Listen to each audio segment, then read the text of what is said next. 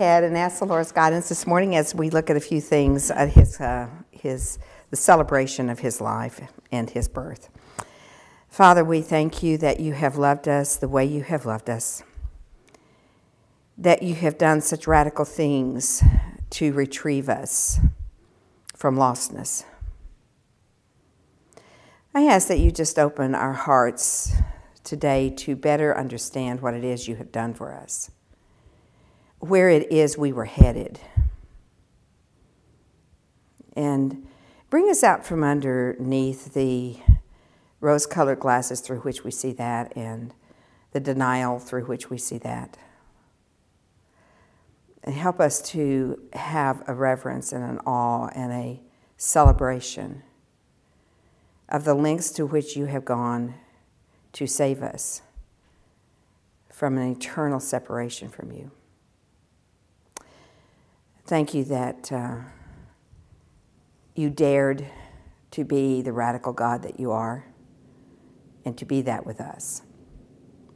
I pray this in the name of Christ, our Lord and our Savior. Amen. I want to start with John 1, scripture you all are all familiar with. We've read several times in this over the course of time in this Sunday morning chapel study.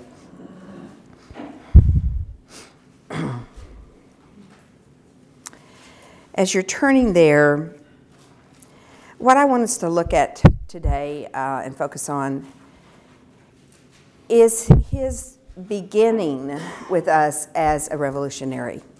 He began as a revolutionary with us uh, in very radical ways. In John 1 1, in the beginning was the Word, and the Word was with God and the Word was God. Same was in the beginning with God. All things were made by Him.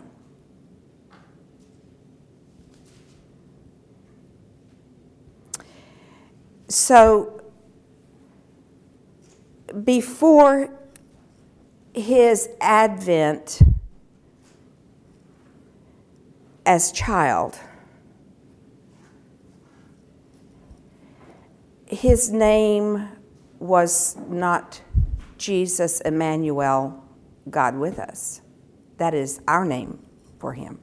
That is the name man knows him by. His name was the Word, the Creator Word, God. And uh, he who had been God, not just equal to God, but God, Creator God. Now, 2,000 years ago, was upending heaven as it had always been. Not just earth, but heaven as it had always been, and upending earth as we had always known it to be. For the first time, in heaven's history, the Word left heaven. And I just wonder what that was like. In heaven's history, which is eternity past, the Word had never left heaven. The Word was in heaven. The Word was God. The Word was Creator. So, since the beginning of time, of time as we know it, since the beginning of creation as we know it, since before that, the Word had been in heaven. And so, 2,000 years ago, the Word left heaven. Was there a void? I think there was some sort of ripple. There, there couldn't have been a void, but I think there was something different and I think heaven, in some way, didn't feel the void because they were so excited about the void being filled on earth. I mean, I, I think that's, that's it. Heaven, you almost have to think in human terms that there was some sort of dip in the, the completed fabric of heaven. But that dip was you know, filled by God the Father. Because, see, now the Word was leaving heaven as God and coming to earth as Son. An eternal shift in the fabric of heaven. Not to mention an eternal shift in the climes of earth. But he was now, for the first time in God history,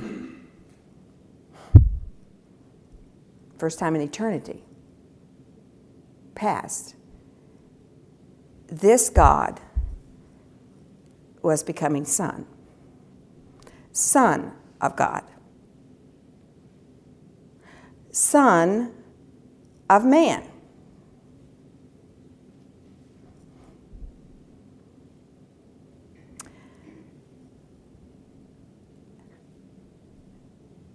Servant to man. Suffering servant. Lamb. He was becoming lamb of God. If you think about that, that's staggering.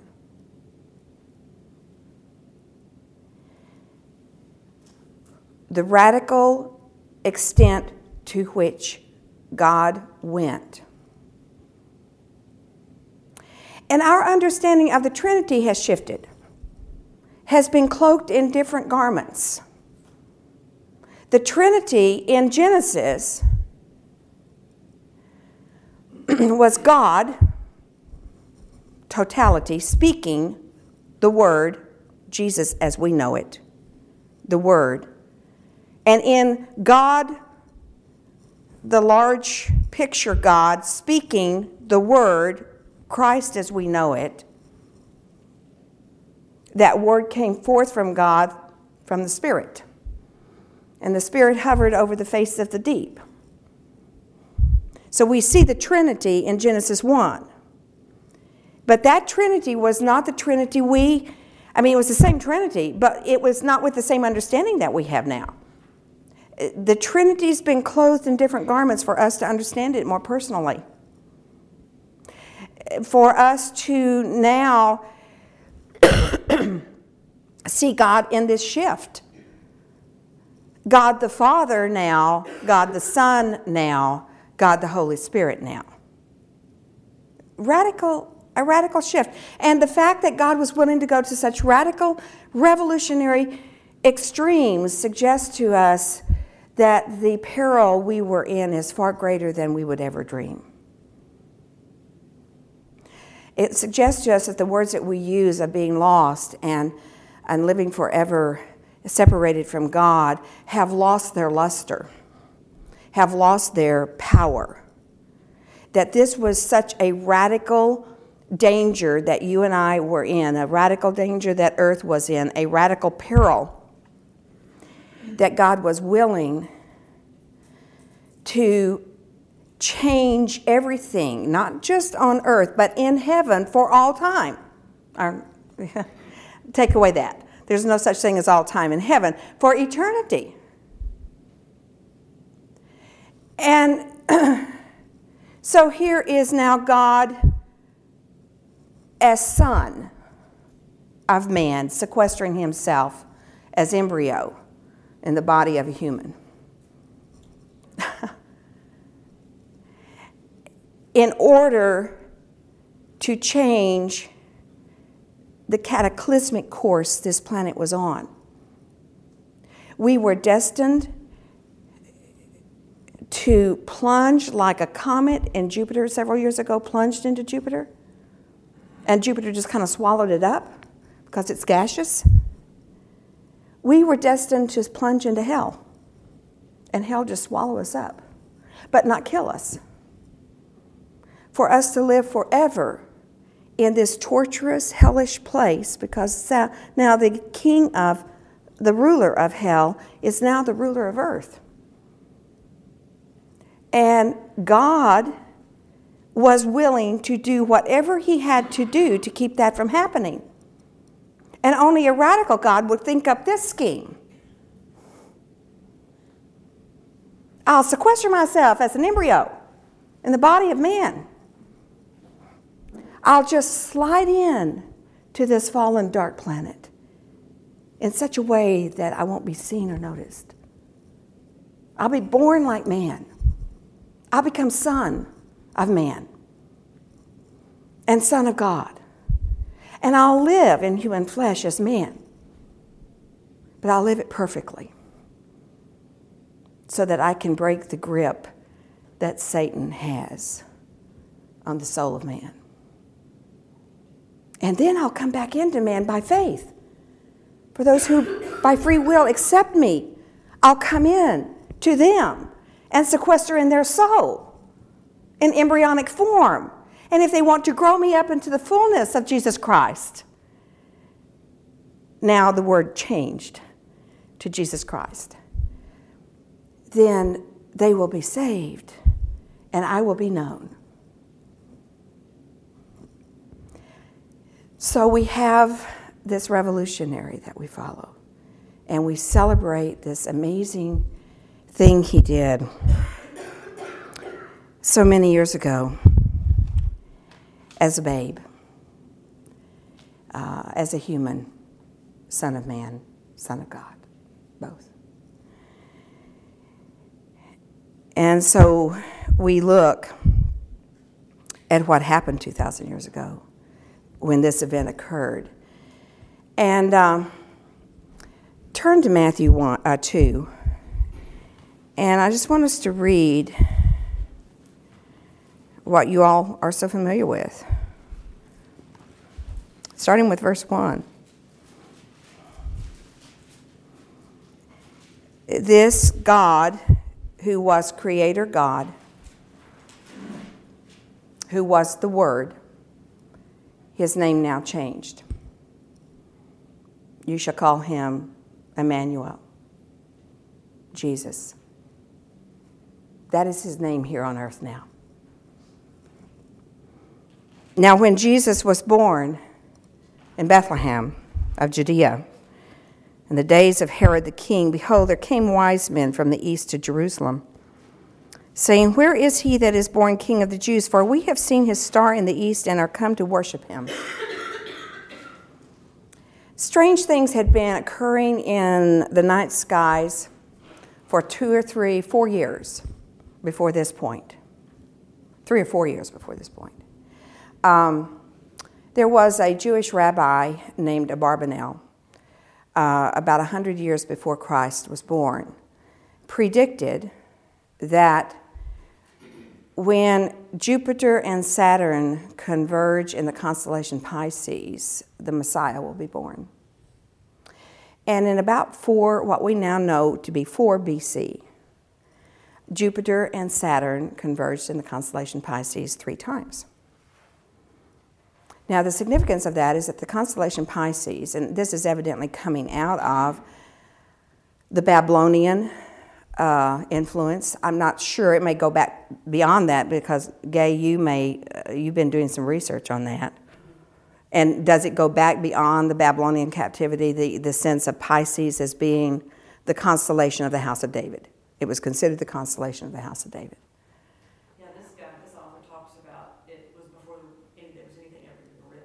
Okay. The whole thing, the whole message of the Messiah and the stars. Okay. God's redemptive plan.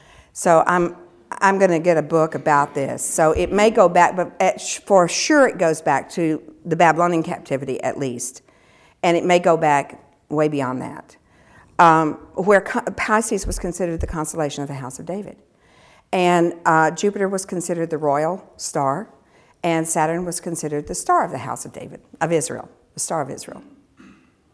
So when the royal star of Israel, the royal star and the star of Israel converged in the constellation of the, the house of Israel, Abarbanel predicted that the Messiah would be born. And in 4 BC, that happened three times over the course of the year. So you have these, these wise men, probably from the Babylonian area, um, Not sure, may not have been. But they were seeing these things happen in the skies. Maybe they were aware of Abarbanel's prediction. Certainly, many of the people of that time were. So you had a messianic fervor going on at the time surrounding the, the recent years around the birth of Christ. And you had these, these men, these astronomer, astrologer uh, men, um, looking into the skies. And they saw this strange sight, and they knew in some way, whether God directly communicated that to them or indirectly communicated to them, but they saw that as the star of the king. And they followed it. And as you know the story, we'll continue reading in uh, verse 3. When Herod the king heard these things, he was troubled, and all Jerusalem with him. So this word went like wildfire through the city of Jerusalem probably because this everything else had been set up to be anticipating that something Messiah like was going to be happening because of the convergence of Jupiter and Saturn in the constellation Pisces. And when he had gathered Herod, all the chief priests and scribes of the people together, he demanded of uh, them where Christ should be born.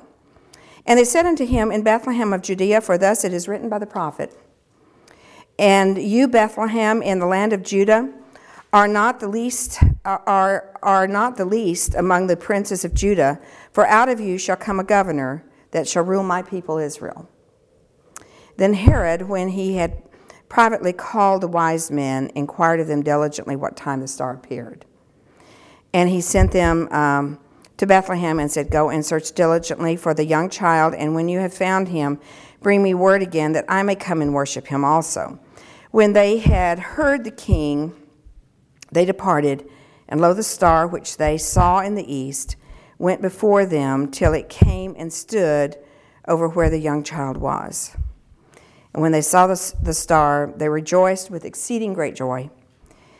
And uh, when they were come to the house, they saw the young child with Mary, his mother, and fell down and worshipped him. And when they had opened their treasures, they presented unto him gifts gold and frankincense and myrrh. And being warned of God in a dream that they should not return to Herod, they departed into their own country another way.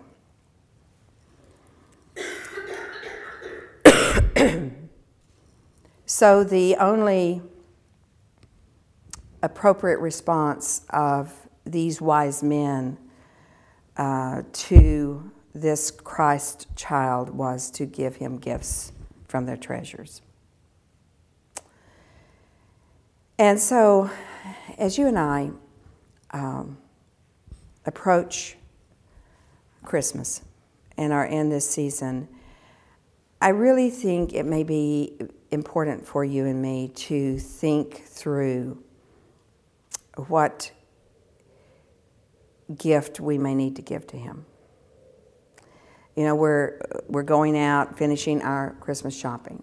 We're thinking in terms of giving gifts to all of our family members, uh, our loved ones, and friends. Um, so we're buying gifts and giving gifts to everyone but the one who came as the greatest gift of all. And it seems to me that maybe as um, a response to this revolutionary event in the life of the world and in our own lives, maybe it's important for you and me to be thinking in terms of what gift do I need to give to Jesus this year? What gift do I need to give? And one of the scriptures that comes to my mind is in John 14 that may give some focus for our thinking and our reflection uh, on this. In John 14, with I'll um, I'm going to start with 20 as a lead in, just because of what we have been talking about with the shift that came And, and by the way, that shift, as I've mentioned in here before, um, alluded to here in verse 20 At that day you shall know that I am in my Father, and you in me, and I in you. Here's that clandestine sequestering of God in us and us in God. But that, that shift uh, was not just as Son of Man, Savior of man, but then it became brother to man. God, Creator God, now brother to us. Now sharing an eternal inheritance that, in a sense, He created. So he let go of that inheritance, came to earth, and God the Father gives it back to him.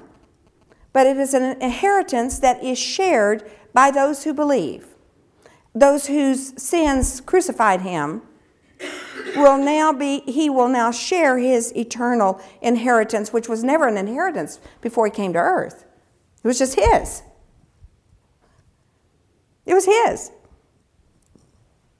He set that aside to be our brother as well as our Savior. And to live in the new earth as a shared ruler, co ruler, joint heir with us. So there's that's part of this eternal shift that has come in the fabric of heaven for us. So now he's speaking of the Father. And remember what we've covered before in John 5 uh, 19 and, and uh, 31, where he says, in this now, this position, Verily I say unto you, the Son of Man, Son of Man, can do nothing of himself,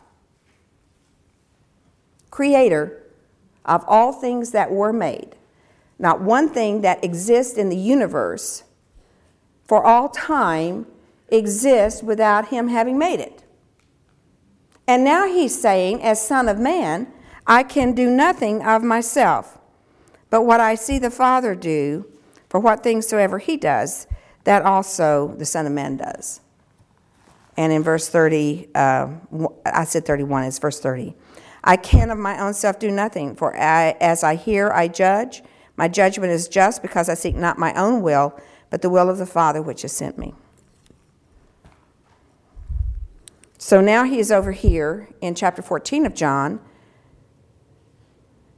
talking about him being in the Father and he in us and we in him, bringing us into a oneness. He that, verse 21, has my commandments and keeps them, he it is that loves me. And he that loves me shall be loved of my Father, and I will love him and will manifest myself unto him. Verse 23 If a man loves me, he will keep my words, and my Father will love him, and we will, we will come unto him and make our abode with him. So, as I'm thinking about uh, what gift you and I individually need to consider giving to Him from our treasures. It's not from the it's not the runt of the litter. It's the unblemished lamb. It's not from what the leftovers are that we give to him. It is from our treasures. And you and I have been talking for uh, three, at least three weeks, four weeks, on us being called to be wind walkers. Uh, John 3 No one knows where the wind comes from or where it's going, so is everyone that is born of the Spirit. And we've been looking at Christ in this revolutionary aspect that he just went where the Spirit led him, where the Father, where he saw the Father, he went. It was not his agenda, it was his Father's. Uh, we've been talking about how the first century church walked this way, uh, moving with just abruptly on the spur of the moment. Not having to say, as many of us would today, well, you know, give me five minutes or give me, give me two hours to